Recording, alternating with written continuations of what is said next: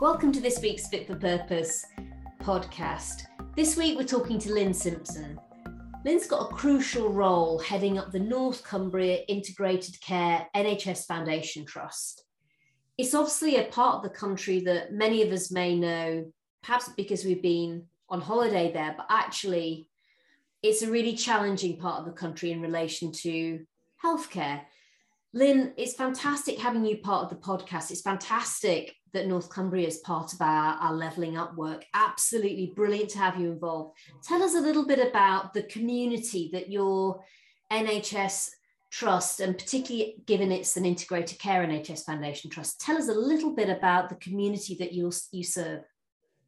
So, North Cumbria, as you suggested, is um, a beautiful part of the world, and we should be really proud of where we're sited here.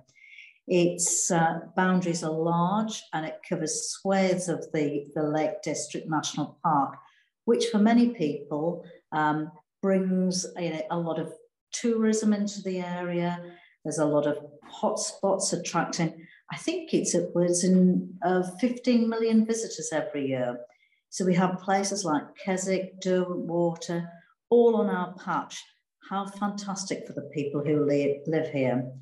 As well as that, there, we also uh, boast a stunning coastline stretching from Solway Firth down to St Bees Head. And if you haven't had an opportunity to go down that coastline, I would recommend it to anyone. So that's a little bit about the, um, the environment within which we sit. Mm-hmm. Our main centres of population are Carlisle, Penrith, Whitehaven, and Workington. And the latter two, so Workington and Whitehaven, have grown from a proud industrial uh, past based on coal, iron, and steel. As you well know, these industries have long since disappeared, unfortunately, leaving for us a legacy of deprivation, which in many ways is in stark contrast to the many more affluent parts of the Lake District itself. So it's it sounds like it's fair to say, Lyn, it's it's one of those parts of the country where you've got those real gaps and those real extremes in a sense. We have. People with the most, but also huge numbers of people who are in economic deprivation, and presumably that translates across to health outcomes often. it well. does, it does, and, and, and, it's quite interesting because um, if we look at our communities, we've got remote and isolated in the rural part of the patch so 56% of our population live in those rural communities. Mm-hmm, mm-hmm. And the national average, is, as people are aware, is only about 15%. Yeah. As a result of that, I think the Cumbrians are a pretty tough and resilient bunch of people. Um, mm-hmm. But poverty and isolation do not make for good population health. And I'm sure we'll come on to that a little bit later. But we do see a lot of health inequality and stark differences in life expectancies across our patch because we've got the affluent and those who are in the more deprived wards and communities across our patch. But maybe before we get into to some of that, Justine, just if I can tell you a little bit about the, uh, the organisation itself. So you referred to it being an integrated care organisation. Mm-hmm. Well, I'm really proud of that. So it is in, integrated. It's integrated in itself. So we have community services as well as acute services. We have community hospitals um, uh, running alongside our acute hospitals. So we've got step up and step down facilities. Mm-hmm. And we work very closely with our partners in the patch, so the wider community to join up health and care for patients.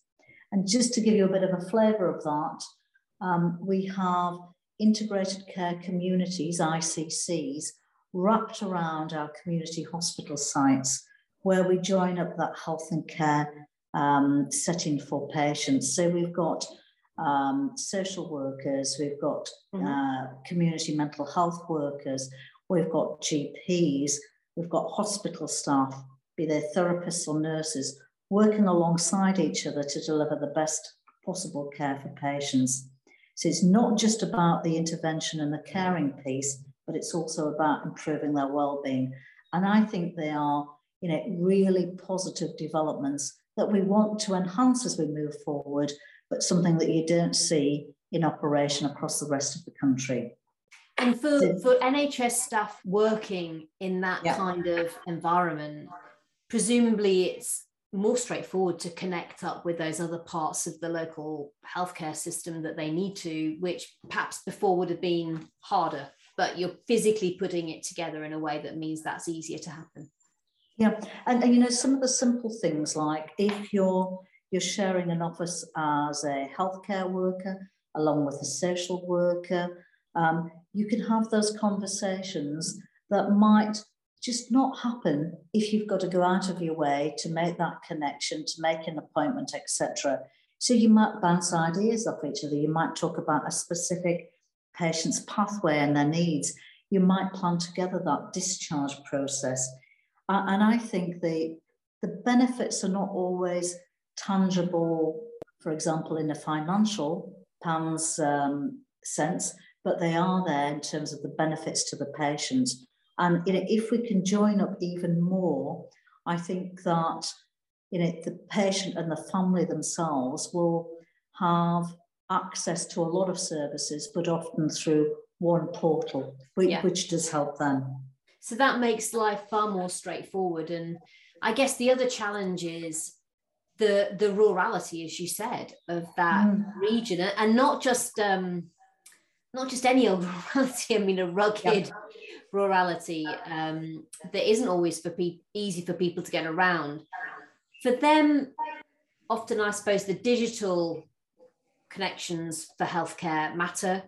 Um, how do you adapt that model to make sure that people who are more remote, you know, living more remotely, can get to it, and and what's the piece of it that that needs to be in place for for them? Sure.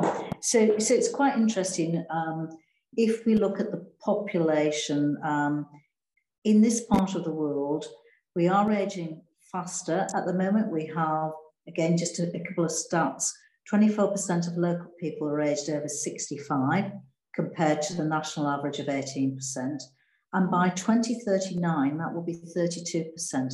So that is really relevant in terms of how we connect with people, how we use the digital agenda to start and deliver healthcare, to have access and communicate. So we've got challenges around um, the remoteness of people from the service delivery centres, but also we've got challenges in terms of understanding how people use technology and can use yes. that well to receive the healthcare. And if you've got a larger elderly population, Many of them are, are very competent with using technology, but there are a proportion that um, find that quite difficult. And if we've got a higher proportion in that age group, it's just an extra challenge for us. But we have done things and we've done things well. Um, you know, I think the um, the pandemic pandemic has made us think about how we how we communicate with patients more.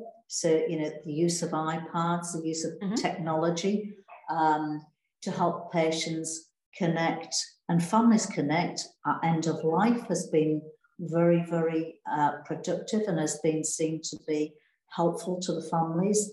The way that we organise results reporting and the, the very fast use of technology to ensure that you can connect in with a centre and get something out to a GP mm-hmm. quickly mm-hmm. has been uh, really helpful.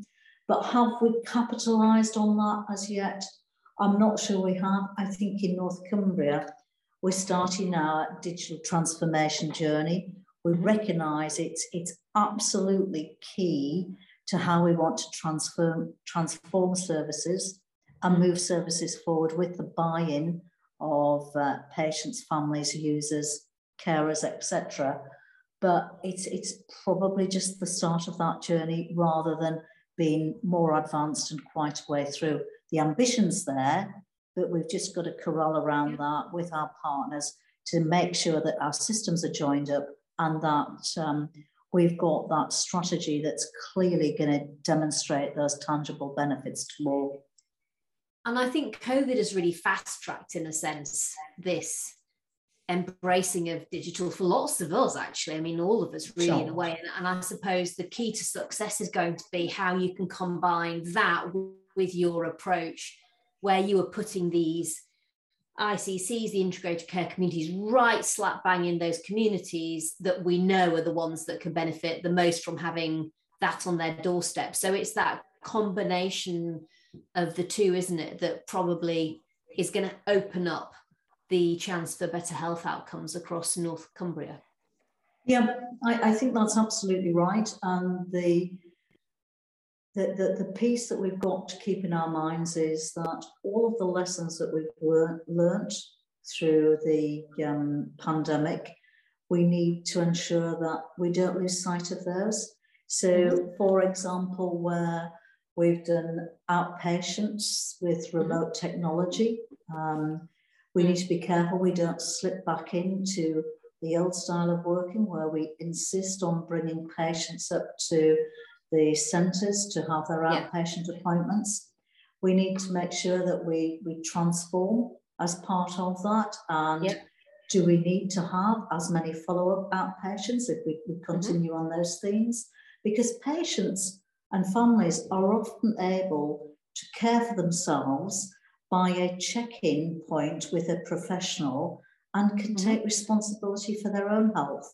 And I think you know, we should be encouraging that in terms of the better outcomes. Those who can do and are capable of doing that, uh, diabetes um, can be self managed in many ways. Asthma management, we can do that and get good outcomes. And then we can focus on that, that group of services and patients who need more in, intensive input from the services that we can offer as a collective across the system uh, to improve the, the, the outcomes for those groups of patients. And I guess what's interesting about COVID is the whole concept, in a sense, behind integrated care is, of course, integration and partnership. Yeah. Um, but the pandemic has probably done as much as anything we've seen to force partnerships productive partnerships to have to form and, and, and actually to go beyond the NHS into that wider community, whether it's local government, whether it's employers. It's really been a time when people have just cut through the the red tape in a way and, and if you like the formal structures to think well we've got to run towards tackling this pandemic and so actually we just have to work out how to work together. And, and actually that's i guess part of you know what the integrated care is going to do that that whole model is about partnership isn't it? It is. And um, you know if um, if we can thank the pandemic for anything i think it's accelerated the development of breaking down some of those barriers across the different sectors. Um, mm-hmm. we all have something to contribute and we all add value but the added value of working together um, for the, the, the, you know the, the general population of North Cumbria is, is, is easy to be seen. We perhaps didn't uh, capitalize as much as we could have done um, mm-hmm. on some of those relationships. So you know, I'd like to think that uh, we can we can work more closely with some of our third sector organizations mm-hmm. some of our educational providers, etc. Um, I think needs must during the pandemic um, yeah. enabled us to work much more closely with our local authority and our GP primary care colleagues. But there's a raft of people who contribute to the, the health and social care delivery that are willing and want to work together. We just need to create the space, the environment, yeah. and, and if you like, the, the policy and practice to, to make that happen. And, and I quite like the idea not just the ICCs, but the, the integrated care hubs, um, you know, almost naturally bring that linking together. Yeah, yeah, exactly. It's it's a really interesting time, and of course, I think the other thing it's it's very much done is brought what the NHS does and those, I mean, millions of people who work in your organisation really to the fore. In terms of employment, and of course, the NHS needs a be representative of the communities that it's taking care of. Um, for you, as the trust goes through its own change um, over time, um, obviously you're quite new into the role of chief exec. Tell us a little bit about how that people side of the, the organisation matters and those employment opportunity opportunities it has, literally this role of the NHS itself and its employers employment opportunities to sort of provide leveling up for people perhaps who wouldn't necessarily thought of a career but can have a brilliant one in your organization that does something truly important for a wider community as well. So, so for me that's a really important piece of the role of the chief executive we need to uh, ensure that our current staff feel that this is a good place to work and can promote, can promote that at every opportunity they have. We need to make sure that we, we encourage new and different roles within the services that we offer. And there's huge opportunity for that. You know, our workforce generally is, is quite stretched, and we need to think about how we best use highly qualified doctors, nurses, allied health mm-hmm. professions and how we bring support workers in, but can train them up so they're getting you know um, quite a lot of personal satisfaction and are contributing to the, the, the care delivery. So I think there's a lot of work that we can do to create a much more diverse and different workforce within the organisation. And if we look at the organisation itself and, and we look at it, you know, from the provision of community services through to services in um, community hospitals and then the acute sector. There's lots of variation that we can offer, but in totality, you know, we're one of the largest providers mm. of um, employment across uh, North Cumbria, which is really important. So people look to us to um, provide employment not just for one generation of family, but for several generations of family. And I think that's that's a real positive for us. We could really, again, you know, use that opportunity to start and pull through people um, mm-hmm. who perhaps haven't had those opportunities in the past and are struggling think, to see where they might fit. Do you feel that the community hubs, you know, and that whole approach in its own way can start to make people in some of those communities think not only can they perhaps access healthcare more easily, but also these are roles that they themselves potentially could think about going for at some point, or it's it's starting to to, to trigger a thought process for some of them, perhaps for their children, that you you know you're a presence there, aren't you, to to sort of demonstrate opportunities on the ground a, a bit more than being a, a remote NHS, perhaps. I think so. And, and as you were saying that, I was beginning to think a bit more laterally and think, well, within those hubs, we have lots of different service providers. We've got the third sector. Yeah, people might want to move into um, more voluntary uh, mm. types of roles as they come towards the end of the career. Or we might encourage people, you know, young people who are completing their their, um, their A levels or any qualification, or those who, who perhaps have left school without any formal qualifications coming through and thinking about supporting in, in local authority work through social work, for example, yeah. or support workers for physio, OTs. There's, there's a whole raft of things that could be offered there. And I think it's extending that and, and making the general population aware of, of, what is available. And it's quite interesting, Steve, because one of the things that we have done as a wider uh, place-based um, area, so working with our, again, our local authority, third sector, etc., where we've done recruitment fairs to bring people into the trust, uh, we've used that opportunity on a shared basis to try and recruit people into general practice or mm-hmm. into um, other areas of the service. Now we, we, we did that. We went over to um, to Dublin and a craft fair, craft fair in a um, a recruitment fair, and we're, we're looking specifically for midwives. But we took the opportunity to promote the vacancies that we had in, in primary mm-hmm. care. Mm-hmm. So. I think there's a lot more that we can do if we think laterally, think positively, and yeah. think in a joined up way. And I think one of the one what interests me is that the chance to to really almost start creating some of those pathways for people who may not be quite ready to jump back into work for whatever reason or may not have yes. thought about a career, but actually a step towards volunteering for a small yes. period of time, possibly to help out a service that's been something they understand because they've used. And so they are a really credible person to be a volunteer on it.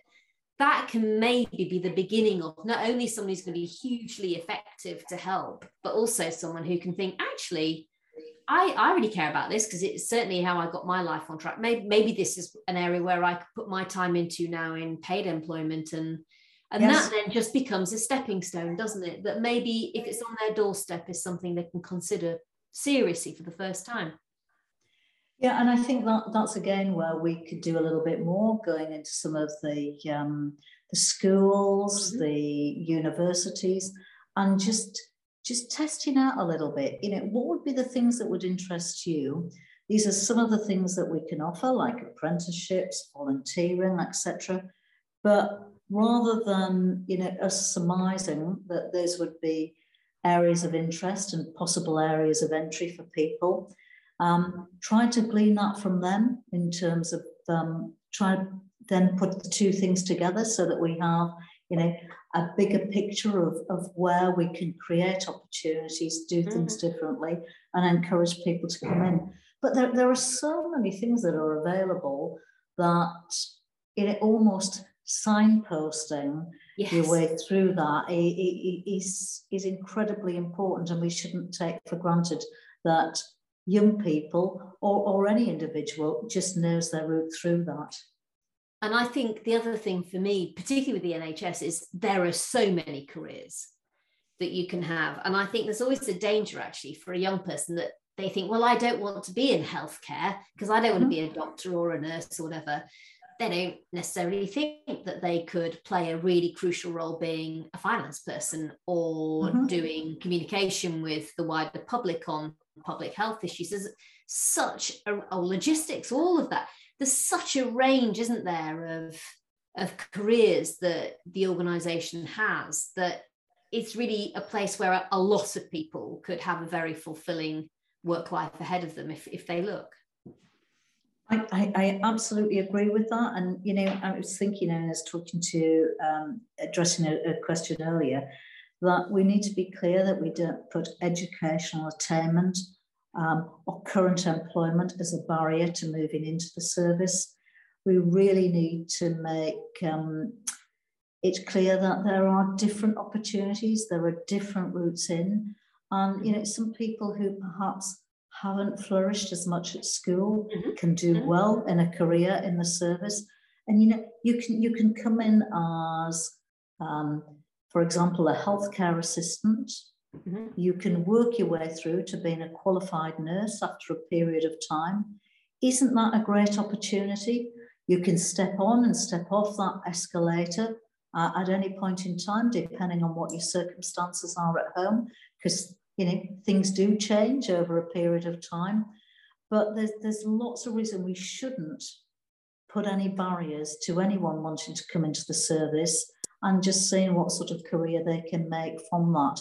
You may start off in one area. We have a lot of examples of people coming in as an admin assistant, suddenly understanding the service and then going on, you know, working in finance, working in, in, in people services.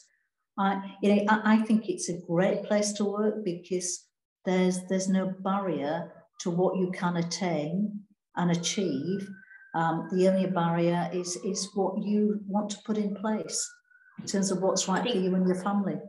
I think you've got it just right. And and actually what it underlines is it is a huge organization with with such a variety of different career paths. And I know that one of the things that you've looked at coming in as chief executive is literally to make sure that everyone's talking all the same language. Because of course the danger with all of this is that everybody's in their bit of the NHS ecosystem and of course, the whole integrated care model is about bringing that together. But actually, people on a day to day basis and to the public all need to be talking the same language, I guess. Otherwise, it doesn't feel to the public or to themselves like they're in the same organization. So tell us a little bit about some of those nuts and bolts things you've been doing to really just make sure people can actually come together in integrated care, you know, in a more a more straightforward way?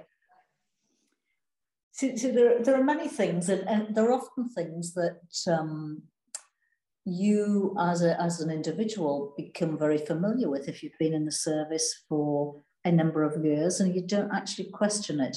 Which is why it's I think it's been really important to use feedback from surveys, our own staff surveys, feedback from the communities through, through governors and elected members in terms of understanding what some of those issues are.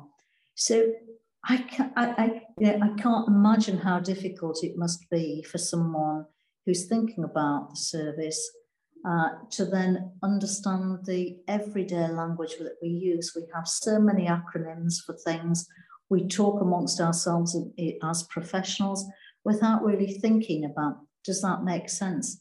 And it's only sometimes when I've stood back and I've taken part in, in recruiting um, a more junior member of staff, and I try to do that to keep grounded in terms of are we providing right services, right opportunities. But when you ask them to do a, a presentation or you ask them to share with you what their thinking is, they'll often say to you, I don't understand what all of these different abbreviations, acronyms are, etc. So that really does make me think, let's strip back, let's talking mm-hmm. let's talk about services, careers, opportunities in a meaningful way to the client group that we're, we're interacting with. That also applies to you know the delivery of patient services, you know, navigating your way through a system as complex as the the NHS and, and yeah. social care is really hard. You do have to find a way to signpost your way through that. And, and we use uh, a lot of um, patient advocates to do that. I think we need to do more on our website to enable people who are going to use technology more to mm-hmm. find a way through that. That I think would be much more appealing to the younger generation. But you know, perhaps I'm making huge assumptions there. Perhaps that, that's appealing to a large proportion uh, of our population.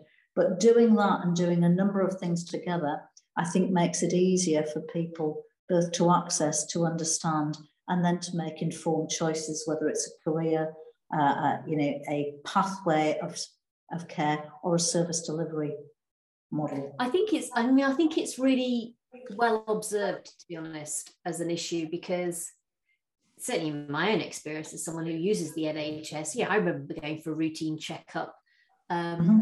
A few weeks ago, and actually the language is often medical. So first of all, you're looking at words that are medical words rather than normal words that we'd use, and just literally trying to find out which floor I needed to go to in the hospital.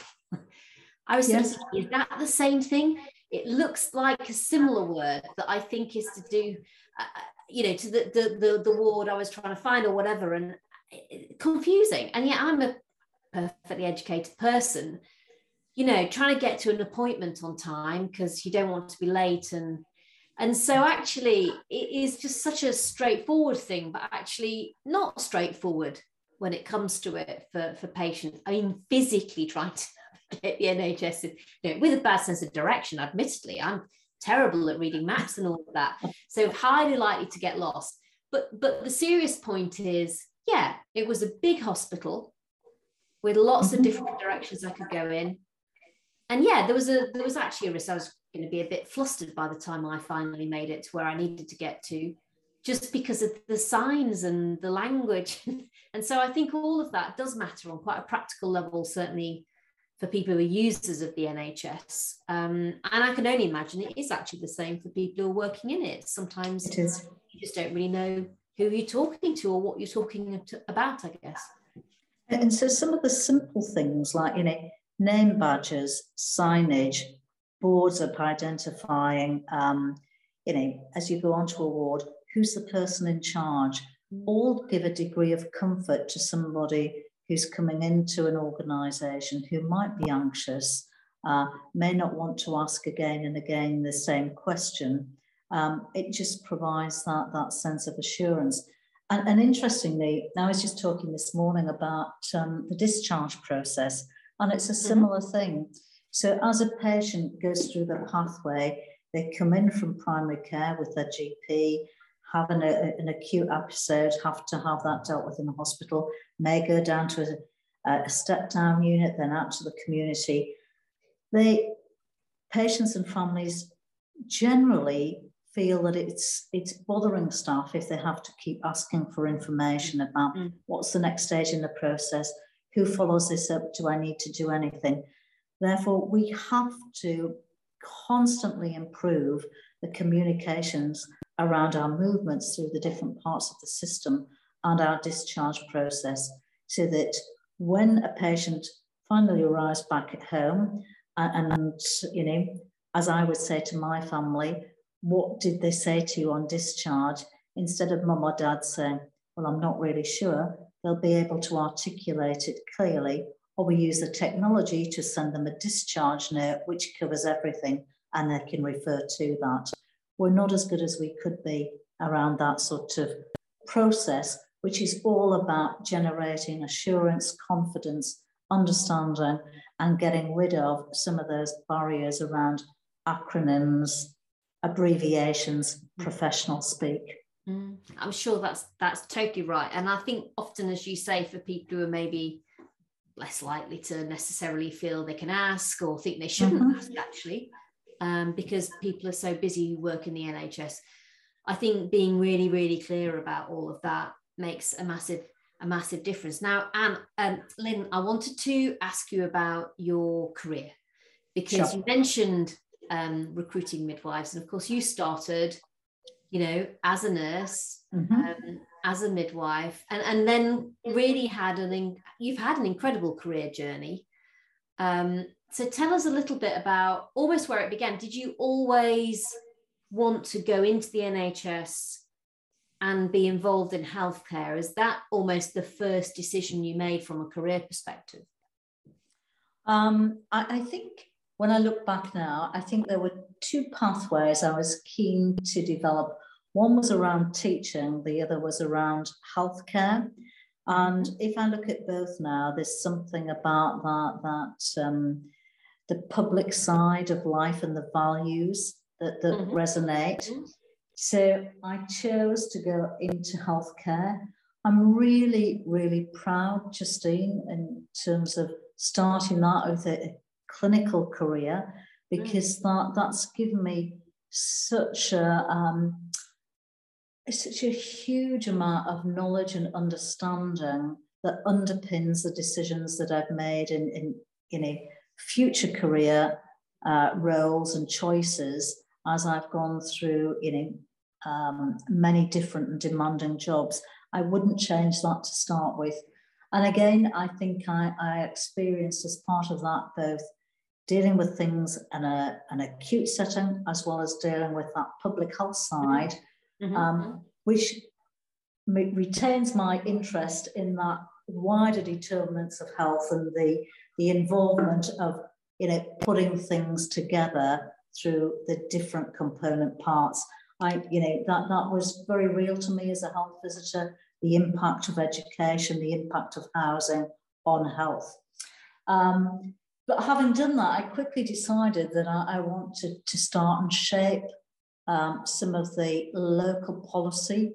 Um, so was that partly why you could because you you'd done these quite different but ultimately linked roles on healthcare yeah. in different and and you were starting to think actually I can see how perhaps these things add up together if we coordinate better and and so you kind of instinctively want to to get into that more policy style role where you're shaping it more absolutely and and and I felt again relatively early on that I could make the connections between uh, policy and practice, mm-hmm. which are really important when you're doing a delivery role um, to understand why some of those policy decisions are made and what are the implications at ground level. Mm-hmm. And, and if you can communicate that in a way that people understand, the vast majority of people will work productively with you on that. If if you can't if you can't do that it's much harder you can push a policy through but you don't get the required outcomes and outputs that um, you know uh, are necessary from that. So I did see that fairly early on, and I, you know, I did uh, some some quite um, junior um, level type of management roles. Mm-hmm. Um, I've worked in big organisations. Um, you know, when I was in, in, Newcastle, that was one of the fourth biggest organisations across the country. I went through different policy approaches uh, there, which again all added to my um, experience and understanding. And then I, I, I, took a step into going into an intermediate tier uh, at that time. And I saw things quite differently then. So this was much more about the connections with the, um, the department and the national work and and how we needed to communicate and promulgate that across a number of organisations. And I think so. This is when you're. So, so, I think I'm right in saying you, you end up as director of NHS operations, but almost that's the interface with the Department of Health at that stage. And so it's really, as you said, it's it's about policy and communication and and practice, but actually at a very different intersection between the Department of Health and Whitehall, yes, and yes. that or that NHS organisation, which is different again to what you've been doing within it. In, as you said, you know, big places like the Newcastle Hospitals Trust. Sure, sure. And you know that was that was fascinating. I could see how policy was developed. I felt that I could um, communicate some of that with my peers, with um, you know um, other organisations. So this was across the whole of the NHS, mm-hmm. sharing with them, you know, there's a policy change here. This is why it's being done. This is what the benefits will be. This is how we need to engage with you. And equally, what do you think some of the difficulties will be with implementation? Do we need to um, advise on some of the risks, on you know some of the mitigations we can put in? So it was you know that that that continual loop of both sharing some of that, but also informing through to the department, which you know I think that the, the department looks for and wants to you know um, adapt where it can to to get the best out of these changes, the transformation policies, etc. So that was a fascinating time in my career. I really enjoyed that. Um, uh, and I did many things there, many different roles. And then I decided to come back to working in the Trust Development Authority, which mm-hmm. was then doing some intensive work, and that was improvement work with those organisations that were particularly challenged. And that I was working in the north part of the patch. And again, that expanded my knowledge and, and understanding of how difficult it is if you're a challenged organization yeah. just to deal with the basics, let alone to start that mm-hmm. improvement journey. Mm-hmm. Um, from there, it, it, naturally led to um, working for NHS Improvement and NHS England, and I did a, a big regional role. So at that time, I was able to look at the high performing organisations, the challenged organisations, those that were in the, like, the middle of the pack, and use my experience to sort of, um, I said, coordinate, facilitate, um, pair people up where good practice could be shared, mm-hmm. uh, where organisations were struggling, understanding a little bit more about is there somebody else in the system that can help with that, which probably, you know, almost brings it back round to the system approach that we need locally. Yeah, that's what um, I was about to um, say. You know, you've almost exactly. been integrated care before, you know, yes. it was formalized um, yes. as it is being now. And then work, you know, what I would say is, you know, I decided that I, I would work as a, a chief exec in a challenged organization, you know, a very conscious decision. I'd always worked in organizations that were high performing and, and that brings a different set of issues that you need to deal with to that when you're dealing in a challenged organization. And for the last two years, it's been you know, a great experience. I perhaps haven't been able to focus on that transformational journey as much as I'd want to, because as we said right at the beginning, we've been focusing on you know, managing the pandemic, keeping people safe, supporting staff, etc. But I'm, I'm still very confident that as we're coming out of that now, we can refocus, work with our partners as a, as a, you know, a system within a place-based system to, to get to the right um, position we want to be, which is you know, being a great place to work and attracting high quality, high caliber staff who want to come here and do the best for, you know, our, our local populations. And would you say for, for, the, the very varied career you've had, I mean, all these different parts of, of the NHS really, have you kind of thought carefully about that next stage or have you kind of done the next role and then thought hmm, here's the next bit of the picture that i think would be interesting for me to do how have you taken your decisions about where you go next you sort of obviously put some sure. thought into this move here and that makes a huge amount of sense but but almost how have you approached it but people are sort of thinking ahead in their own careers how have you threaded you know that opportunity through for you to I think there's been a number of things. Some of it has been opportunistic. Mm-hmm. Some of it has been much more considered in terms of where can I add value and where do I get my stimulation from. Um, I would always encourage colleagues to really think about moving around the system. I think secondments are great opportunities and should be seen positively because it does expand your thinking and gives you um, a, a period of time where you can think, is this really where I want to be? Can I add value? Or I thought it was going to be something, but it's not quite right for me in a safe way to then go back to your organization. I think there's a lot to be said for cultivating your networks of people, thinking about uh, opportunities where you can be mentored and, and coached by people who may have an influence on future opportunities. That may not be a job opportunity, but it may be to talk you through why you're thinking about this at this point in time, Lyn. Is that what, really what you want? But drilling down and making you think, you know, um, some of the more challenging thoughts you might have rather than that looks like a great uh, career move, but mm-hmm. is it really the right one for me? Mm-hmm. So it's been a combination of things, but I think you have to plan some elements. Otherwise, everything would be opportunistic, and I don't know that you would always end up in the right place and always add value. So, but I think there are some times when you sorry, can just go ahead. Sorry. No, go on, Lyn. Sorry.